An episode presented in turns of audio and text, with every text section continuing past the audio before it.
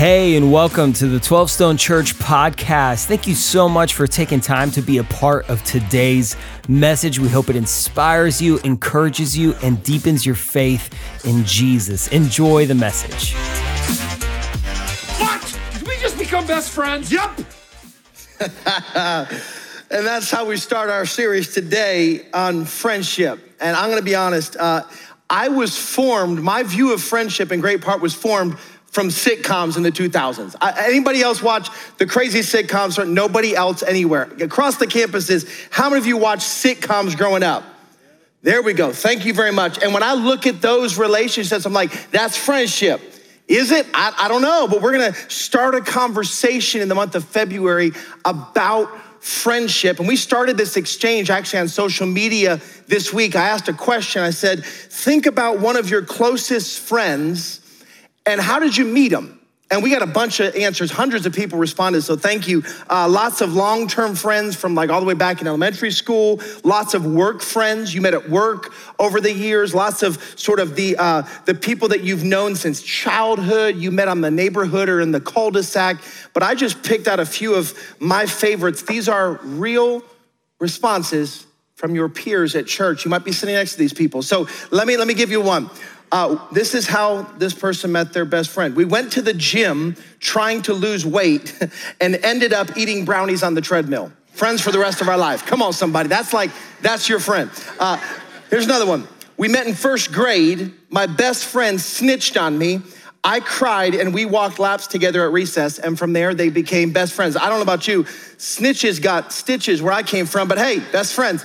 Uh, Here's the beauty of fashion and how fashion can make friends. Uh, we met in preschool. We were convinced we were long lost sisters because we had the same boots on. And that's all it took. Some of y'all ladies is like, nice dress, nice dress. Are we best friends? Yep. Here, here's my favorite. This is my guy. And this is, I wish this was my story, although it's not. Here's how this person met their best friend. He saw me chasing a possum out of my backyard with a bat and asked to help. That's my dude right there.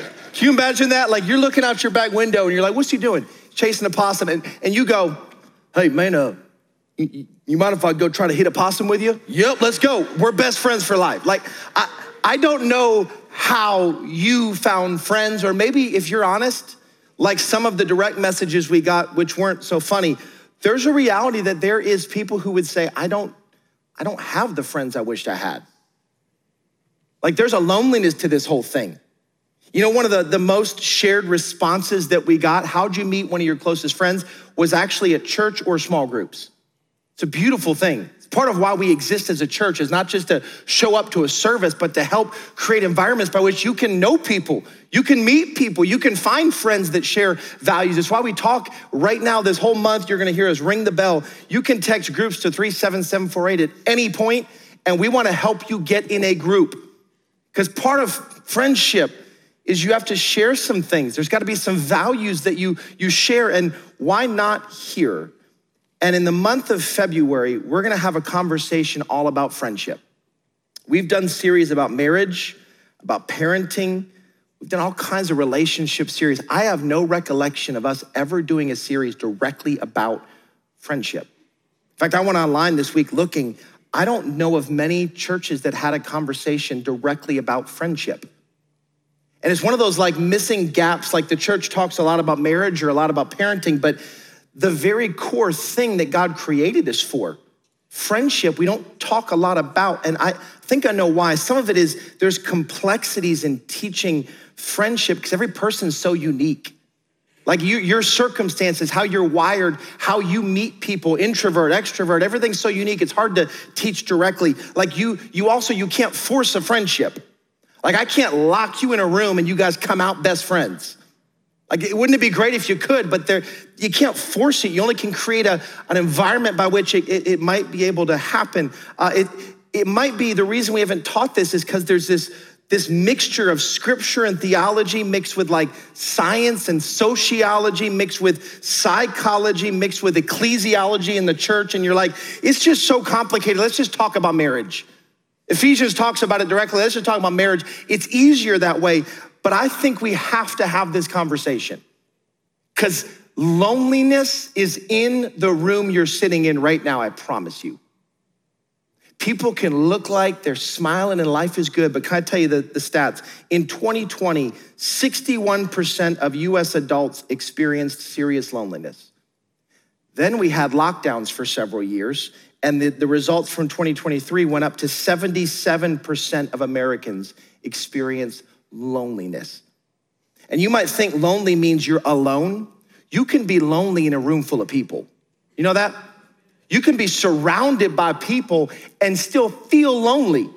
We're not talking today and this, this month about getting around people. It's you can be in public, in groups, and still feel like no one knows me. See, part of our heart for this series is that we want to acknowledge this is real, this is here, and God wants to speak about this. Like, God has thoughts on friendship. And I believe this listen, God is gonna help some people this month. Like, I don't know if you come to church because you're like checking a box and you feel like you have to, if you come because, man, you love to sing and worship together. I hope you come for all those reasons, but I hope you come because you have a belief and a hope that God's gonna help you this month. I have high belief that God has something for every person. And if you would put some of this into practice, you could wake up 12 months from now going, My goodness, look what God's done in my friendships across this year. And we started the conversation in January talking about Jesus' words in the book of Mark, which are the first half of the greatest commandment. And here's what we talked about. Let's put that up. Love the Lord your God with all your heart, your soul, your mind, and your strength. That's about the vertical relationship to God. But the second half of the greatest commandment is this love your neighbor as yourself. That's the horizontal relationship. Like it's not enough that you and God are good and you treat people like trash. Can I get an amen, somebody? If you've been in traffic lately, it's not enough that you love the Lord and you treat people like, and it's not enough that you have a relationship with God and you are lonely here. God has more for us. That's the horizontal. There is no commandment greater than these. And over, over the course of this month, we're gonna unpack the second half of that. In fact, I wanna, I wanna give us a picture of this because I, I, need to, I need to help us understand this is not just a sociological conversation. This is actually a biblical conversation. God is a relational God. He's not isolated unto himself, although he is, but he isn't, but he is, but he isn't. Did this thing just freeze up again? Technology. I'll give you guys 10 seconds. I want you to think about this. I didn't mean that like a threat. Maybe I did. You have 10 seconds fix it or pack up. I'm just kidding. Um, God's a relational God. You might not have heard this. Maybe you have. The Trinity is God in three persons the Father, Son, the Holy Spirit. In the beginning, God started creating, and they created. God in three parts created. And then God, from relationship, created a relationship. Are we working now? Come on now. Can we give it up for the production team? I did it again. Can we not give it up for those guys? guys, there is a website where you can actually apply to work at 12 Stone if you, I'm just kidding. Here's what God did God created Adam in relationship to him. If you go back to the garden, Genesis 1 and 2 is creation. And what happens is Adam gets put on earth, created by God in relationship to God. And what happens is he walks in perfect relationship with God. And you're like, that's enough, right? We're good. Life is good. It's working. And God says, it's not good that you're alone. Like, don't skip past that. Adam is walking in perfect relationship with God. And God goes, it's not good that you're alone. And he created Eve. And what happened with Eve is now there's this triangle of relationship.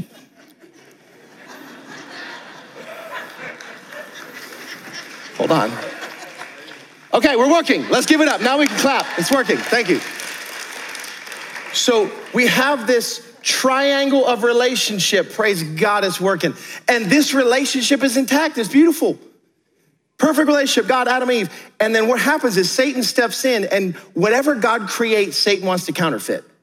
Whatever God gives as a gift, Satan wants to make a curse. And when he tempted Eve and sin entered the world, it fractured the relationship between God and humanity. And then it complicated the relationship between Adam and Eve. I don't know what is happening. It, compl- complicated the relate. Don't look yet. It's a surprise.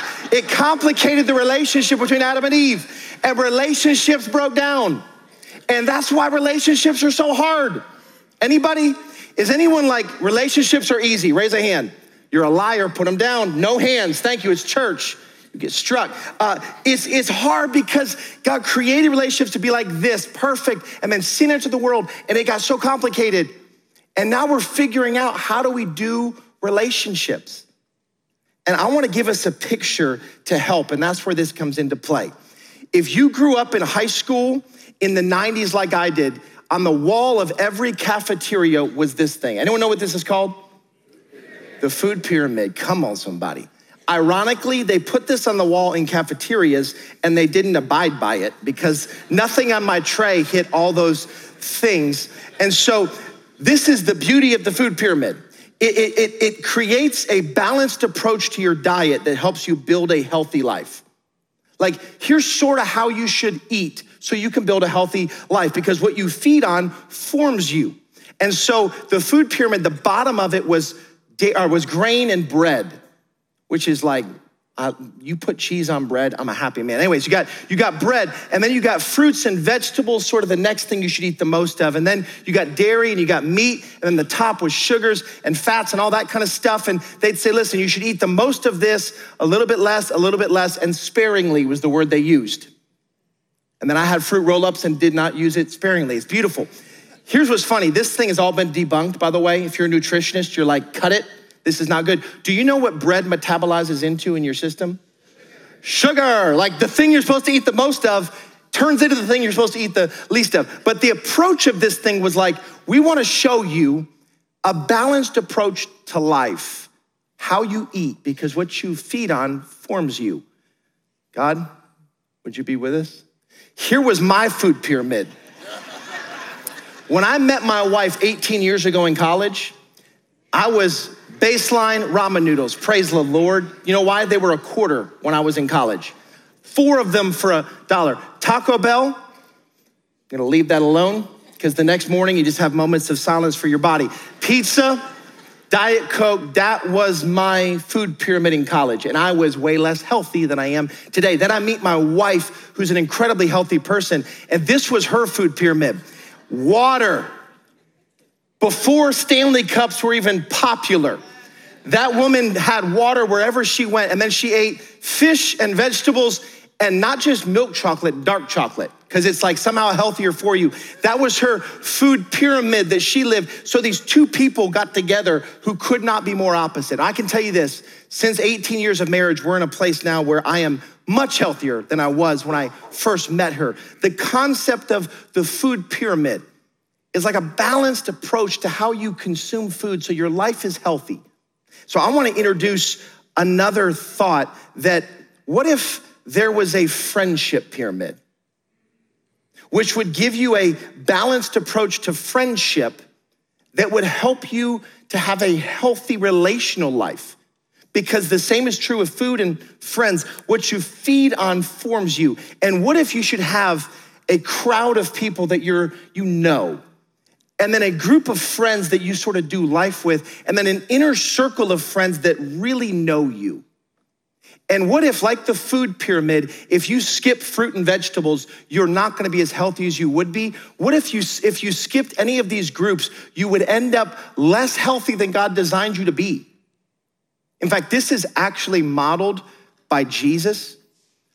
That one keeps doing that. So this one was modeled by Jesus he had crowds of people in the hundreds. He did life in crowds of people in the hundreds. And then he had his 12 disciples. And then in the 12 disciples, he had his three. So crowds, 12 disciples, three individuals Peter, James, and John. And that's how Jesus did life. He modeled this for us in scripture that Jesus said, Listen, I have a way of doing friendship and life that is a balanced approach that will deliver freedom and health and a life that you're actually looking for. And what if the places we're broken is because our friendship pyramid is off, like my food pyramid was off in college? And you can live a life that you can wake up and go, I am familiar with a lot of people, but no one knows me. And part of what we want to do in the church is not just do church services on the weekend, but to help create environments by which you can build a friendship circle. It's a beautiful thing. And so, what we're going to have a conversation about is that we have what we believe is the, the footprint of friendship that Jesus modeled for us, that we have a chance to model after. And here's the thought if there was a pyramid of friendship, the higher up the pyramid a friend is, the more I allow their voice to form me. Listen, the higher up the pyramid, the more I allow their voice to form me. And the lower down the pyramid, the less weight their voice has in forming my values and my worth and who I am as a person. And, and the reality is, when, when someone's in my inner circle, when they give me a check, dude, I, I don't know about that. That has gravity. When someone in my inner circle gives me an encouragement, it carries weight. When someone in my inner circle calls me out on something, it weighs different. Listen, when someone in the crowd calls me out, little weight.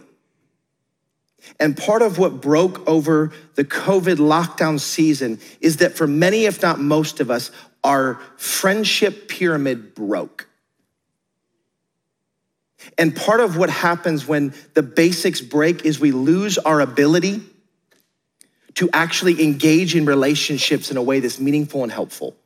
And I want to just play it out because sometimes the clearest way to see it is by seeing how it's done wrong. Listen, some of us our whole pyramid of friendship is all crowd. So no friends, no inner circle, all crowd. So I want, I to play it out. So when you when you hit something that's frustrating or weighty or makes you angry, you have no friendships and no inner circle. So what do you do is you start blasting it to the crowd on social media. You got no one to process it with. You just go loud and big because everything you have is the crowd. And equally, when you're looking for advice or trying to process something, you don't have friends or inner circle to process with, you go ask the crowd. And so, who gets to speak into your values and what matters the most? Is it the loudest voice in the crowd? Is it the voice that agrees the most with what you already want to do? It's a dangerous place to sit. Equally, what happens when your life and your triangle is all inner circle? No friends, no crowd. It's just all lock it up, or you try to treat people that way. I call that person the TMI person. Too much information. Because they treat you like your inner circle, even though you don't have that kind of relationship. Like, don't talk to me like you know me. You don't know me like that. How in three minutes did you already share that you have gout, daddy issues, and trouble with your boss? In, I don't even know your name, dude. Like, you can't engage new people as inner circle. But some of us, that's what our friendship pyramid looks like. And then, equally, if you have no crowd, it's just friends and inner circle. Equally, if that's the place where you sit and your pyramid is out of balance, like if you if you don't have a crowd and you're a follower of Jesus, you've lost your evangelism. You've lost your calling because the crowd is where you find your one that you know, but they don't know Jesus yet. By the way, we're gonna talk about that in March. So you have no crowd. And then when, when equally you have no inner circle, it's just friends and crowd. No inner circle means no one truly knows you. I don't know that you're any more dangerous than when no one truly knows you. Isn't that a scary thought? Like you know a lot of names and faces, but no one really knows you. And I, I, I take the time to go through all that because my prayer has been that you find yourself in this conversation. Part of the reason we don't teach on friendship is because everyone's in different places. Some of y'all know hundreds of people, and you're not known by one person. Some of you are known deeply by two or three people, but that's all you got. And if I was honest, for most of us, we all we all sort of just tend to lump ourselves in the circle of just everyone's sort of a friend. So they know my name. We have some inside jokes. We can watch a game together. I can call you. We can go shopping together. But at the end of the day, I'm not really known by anybody. See, I hope the Spirit of God helps you find yourself in the conversation because you have to know how to apply what we're about to talk about. You see, here's the direction we're going for the month of February. There are barriers to friendships that we need to break through. And you'll never find the friends you're looking for or God created you for if we don't break through some things. So let me just give you the roadmap of February and we're gonna jump in. Here's where we're going. Week one, that's today, we're gonna talk about hypocrisy and insecurity. Those are barriers to friendship. The next week, communication and expectation. Most marriages, this is where things get tricky. Then week three, grudges and ego. Can you forgive and let things go? Week four, vulnerability and accountability. How do you enter into an inner circle relationship where you're vulnerable enough to be held accountable? We're gonna talk about these things, and I believe God is gonna form things at the core of friendships that could change everything. And over the next three weeks, we're gonna unpack this whole series through the friendships of King David. He's got these incredible relationships that are detailed in scripture. For time today, I'm not going to go through the life of David. We'll start that next week. But I just want to jump in and be as helpful as I can inside of this series. So here's, here's the first barrier in friendship. The hypocrisy barrier is this. If you're taking notes, write it down, take a picture. The hypocrisy barrier is this I expect something from you that I don't ex- expect from myself. Tell me that won't mess up a relationship. Tell me that won't mess up a marriage. Tell me that won't mess up parenting or a family. Tell me that won't mess up a friendship. When I expect you to do something that I would never do myself, like I expect that they would assume the best about my intentions, but I can assume the worst about theirs. Hypocrisy barrier. Why were they not there for me when I needed them? And then when they needed me, I have a really good reason why I couldn't be there for them hypocrisy barrier. They should be trustworthy and hold my secrets and be someone I can trust. And then I'm freed up to share their stuff when, it, when it's convenient. You see how hypocrisy is at the core of what's broken in friendships. You might feel like you're alone and you don't have friends, and this might be a barrier that you don't see yet. That you expect them to do things that you'd never expect from yourself. It's a dangerous place to sit. In fact, it takes us back to the greatest commandment love your neighbor as yourself. Jesus is talking about hypocrisy here. Don't, don't love them as they deserve, love them as you would want to be loved. This is the anti hypocrisy verse. Treat them like you, you would like to be treated, serve them like you would like to be served. You see, friendship involves two people. Hopefully, you know this. If not, like, let's start here. This is the birds and the bees of friendship in a non awkward way. Friendship involves two people you and someone else. I've been married 18 years and I've been parenting for 16. Here's what I've learned you can only control one side of the relationship, and it's not them, it's yourself. I can't control what they do, I can only control what I do. So, can I give you advice? Start with you.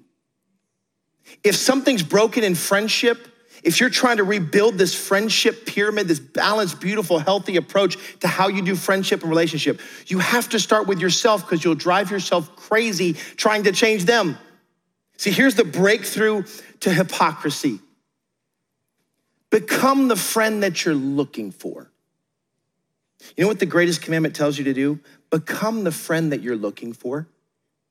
Don't require them to become the friend you're looking for. You become the friend. If you want a friend that's caring, become a person that's caring. If you, if you want encouragement from a friend, learn to be an encouraging person. If you want sacrifice from a friend, learn to be sacrificial. If you want to have trust from a friend, learn to be trustworthy. If you want high character from a friend, learn to be a high character person. And here's the, here's the, the rule of friendship you tend to attract who you are, not who you want. Have you noticed how negative people flock together? Have you noticed how deceitful people flock together? Have you noticed how critical people flock? You might not have noticed. Have you noticed how encouraging people flock to each other? Have you noticed that people who have like a group of trustworthy friends just seem to grab more people into their circle? Because you don't attract what you want, you attract what you are. And we have to start with the basics because the basics are where we're broke. Many of us are heartbroken and feel isolated, maybe because you have hypocrisy you don't even see. And you're holding yourself to this standard and them to this standard, and this never works. What the greatest commandment says is treat them like you want to be treated, love them like you want to be loved. And that's the first breakthrough of friendship. Here's the second barrier. And this one, my goodness, God, I think He wants to help some people. The insecurity barrier is this I need people to approve and accept me. This is the insecurity barrier to friendship. See, what insecurity does is it makes you look for and demand things from a friendship that you were never meant to get from a friendship.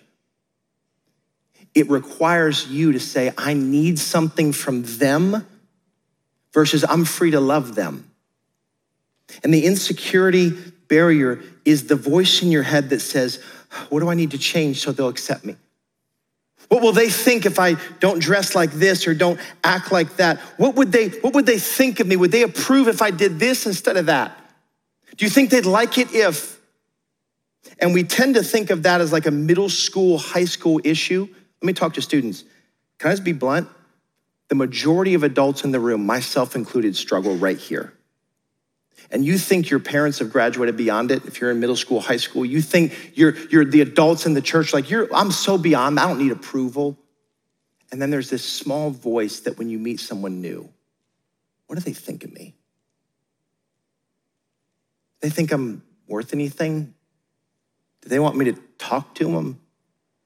Don't pretend that these voices don't sit inside of our heads and our hearts and our souls. Will they like me? Will they accept me? And our society has groomed us from an early age to attach our self worth to the approval and acceptance of people. When you win the game, your coach is proud. When you lose the game, your coach is disappointed. When you get the A, your mom and dad are happy. When you get the B plus, C plus, D minus, barely pass, your parents are less happy. See, there's this performance thing in all of us where we feel the need to seek approval and acceptance from people.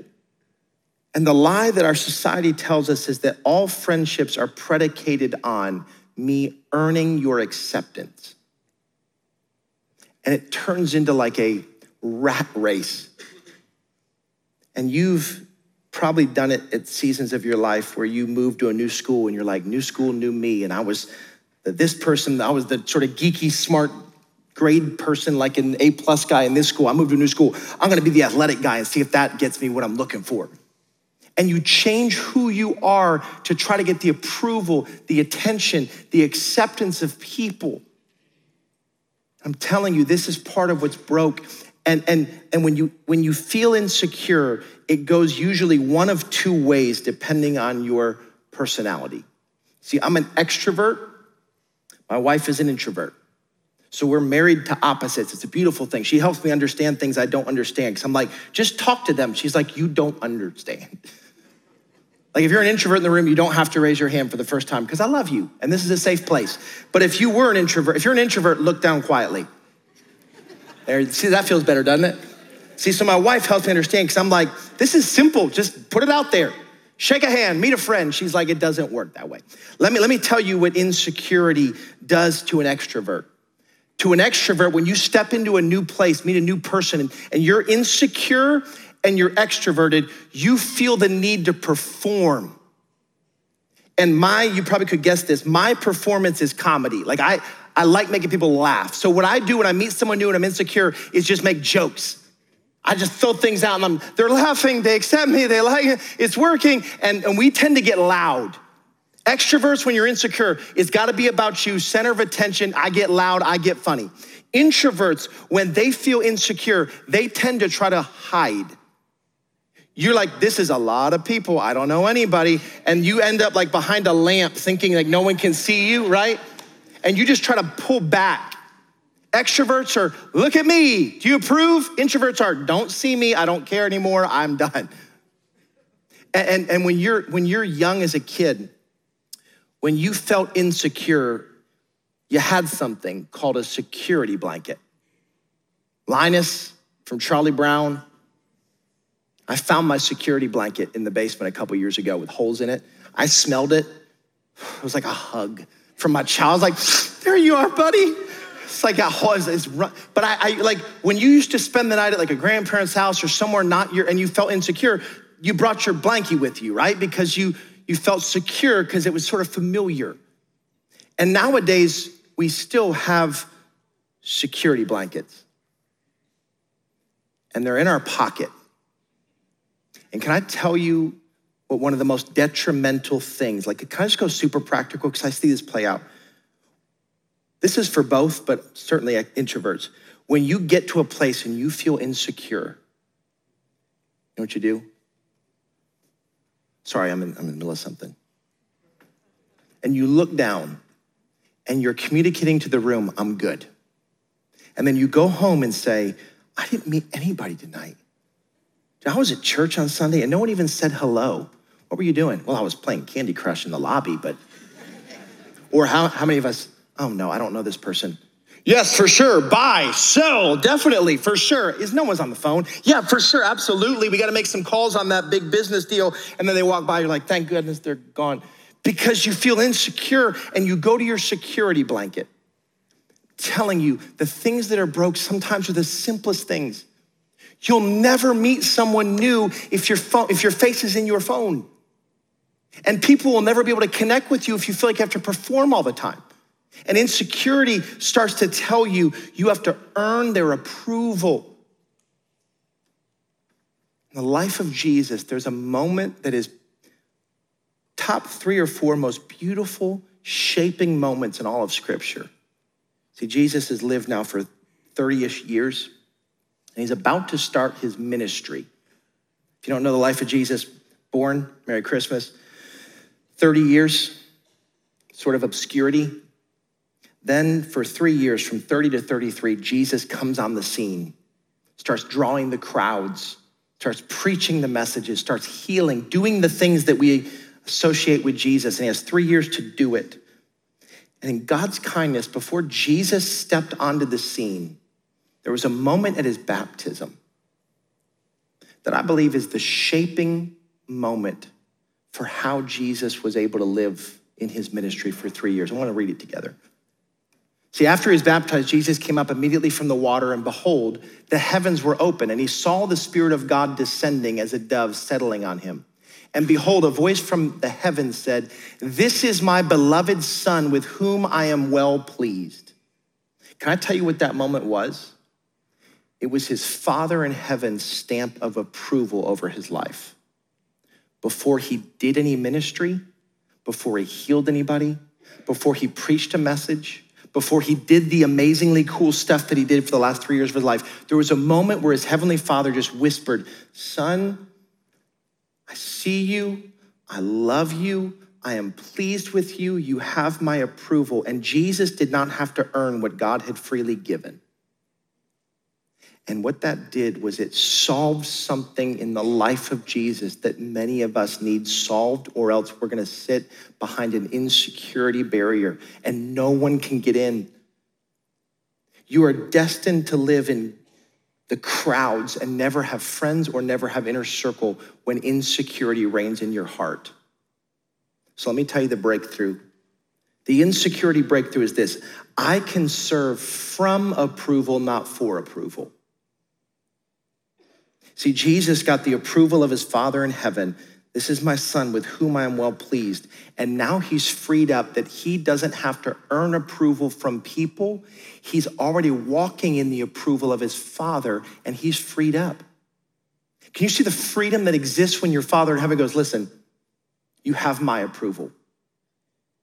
You're not chasing a hole or a void that that you want people and friendships and the crowd to speak into your life because you have it from your Father in heaven.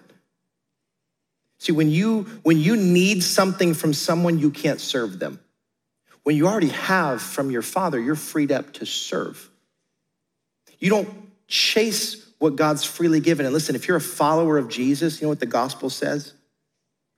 Your Father in heaven sees you the same way he sees his son Jesus. You know what the gospel is? That Jesus laid his life down. And for those who follow Jesus, we lay our life in Jesus. I take up my cross. I follow you. I believe. I receive. You forgiven my sins. I am made righteous through the sacrifice of Jesus. Now, God, your Father in heaven, sees you just like he sees Jesus. And he would say to you, This is my son or daughter with whom I am well pleased and there's an approval that solves the broken places in your soul that you don't have to chase that approval in people anymore. And can I be honest? You can smell an insecure person from a mile away. And if you're a whole person, your heart breaks. Because you go, man, I, I, I know what that feels like to try to dance and sing and make them laugh. Do you like me? Or to hide against the back wall and be like, just don't see me. God's like, listen, you can engage in relationships from approval, not for approval. And listen, when you freely love and serve people, they're drawn to you. Have you noticed that people like to be served? Why do we go out to eat as a family? It's not necessarily because the food's better, it's because we don't have to do the dishes afterwards.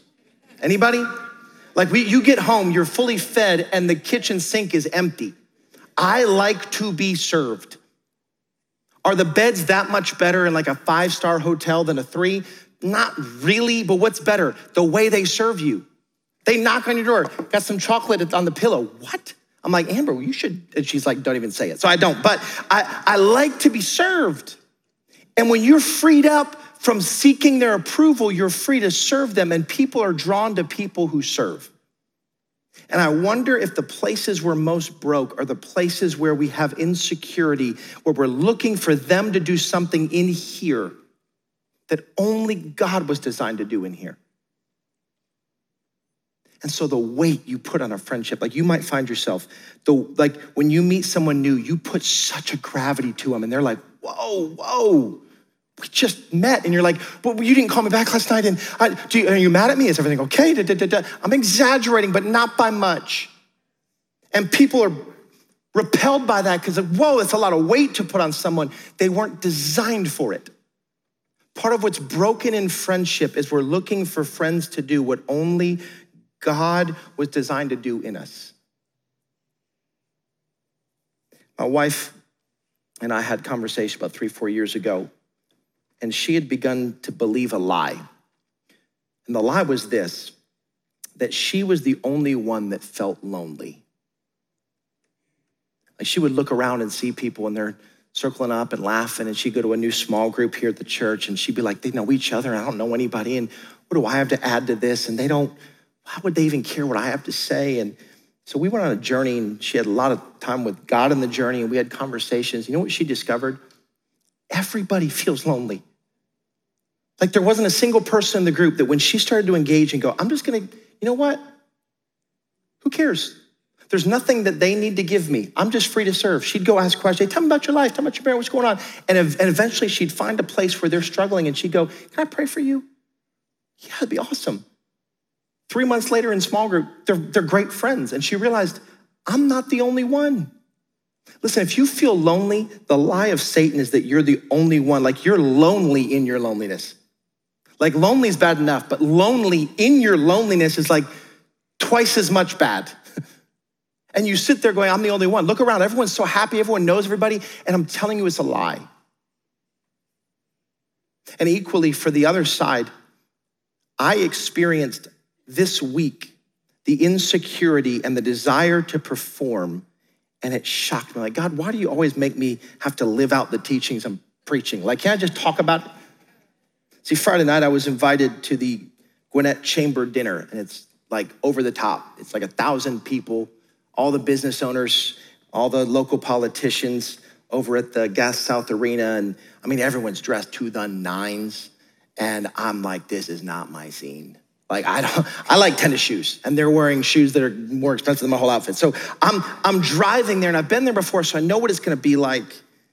And this insecurity out of nowhere starts climbing up in my chest. And I'm like, all right, what am I gonna say? And I got to do the prayer at the top. And so how do I how do I make them like me? And how do I I want people to leave and go, man, that Jason guy's a cool guy. And I'm like, I want people like who among us doesn't want someone to like them? That's normal. And I I went back to a a a, a prep and pep talk that I've given myself as an extrovert dozens to hundreds of times over my life.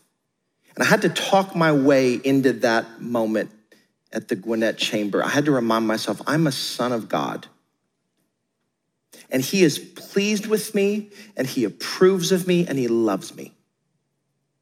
You're like, well, duh, don't you know that? Yeah, but I needed a reminder. Because I was about to walk into a room and try to perform and earn approval of people. I had to remind myself listen, there's nothing that the people in that room can give me that if God doesn't want it for me, that I'll have. And there's nothing that I, I need from those people that God hasn't already given me. And I am now showing up to serve and love, not to get. And I walked into that room and I shook it off, and I, I'm embarrassed that I had to remind myself, but I did. And I got to walk the room being about people, not asking them to be about me. And I've been in that room four or five times. I met more people on Friday night than in any year combined because I didn't require them to be about me. I got to be about them, not because I'm great, but because God approves of me. I don't need the approval of people. I'm freed up to serve. And when you serve, people are drawn to you. And I got to meet and have some beautiful conversations with 12 Stoners I've never met, people in the community I've never met. It's a beautiful night. See, but the, the journey of building a healthy friendship pyramid, it has to start somewhere. And I just want to just ask the question. So maybe where do you need to become the friend that you want to be? Where is the hypocrisy where you're requiring things of people that you're not living up to, that you don't require yourself? And this, this is going to take some inner thought, some prayer this week, but that might be a thing for you. And then where do you need to rest in the approval of your Father in heaven so that you're freed up to serve people and not need to get things from people? Relationships are built from the first relationship, which is the one with your Father in heaven. And then everything else flows, flows freely. And here's, here's what's interesting. I want to just, I want to go really obvious here. Please work. There we go. This is how it works at church. The crowd is Sunday service. Welcome. 12 Stone Home, it's the living room. It's the groups of people, the hundreds, the thousands. But we have groups, and that's where the friends are. That's where you meet the friends. And then over time, you're able to form your inner circle. I want to just give you the disclaimer that's like the little small print at the bottom. The church cannot give you inner circle. There's a supernatural, sovereign bits of time and God's hand involved in the inner circle. What we can do is create environments in groups where you can meet your inner circle and build it. So you can't come to us and say, you, you said inner circle, no one's given me that. We can't. But we can give you environments by which you can meet from the crowds on the weekends to the, to the, the friends in group so that over time you find your inner circle, which are the people that are the ride or dies, the people that will call you up and call you out, the people that will have your back when stuff hits the fan. This is how it works at church. And the invitation in this season is to jump into a group. How do you build your friendship pyramid? You jump into a group. And in case you fell asleep at the beginning, I'll say it again. Would you text groups to 37748? The whole friendship pyramid has to start with one decision. You don't magically go from crowds to friends to inner circle. You don't magically build the friendships you were designed for, just you bump into them. You build them. And the decision to get into a group is as consequential as any decision you'll ever make. And the invitation for today and next week get into a group. Let's just be blunt. You struggle with insecurity, you need to jump into a freedom group. You're shackled to your insecurity. We want to help you find freedom from it. You don't know anybody socially. Get into a guys group, a girls group, a couples group. We want to help you with that. It's the beauty of the church. Thank you again for spending time with us today. A special thanks to those of you who generously give through 12 Stone. It is because of you that this ministry is possible. And if you want to learn more about 12 Stone, make sure you follow us on social at 12 Stone Church and check out a location or a watch party near you. And if you enjoyed the podcast, you can subscribe, share it with your friends, hit the share button, or even take a screenshot and throw it in your social stories. And make sure to tag 12 Stone Church. Let it be a blessing to somebody else. Thank you again, and we'll catch you on the next one.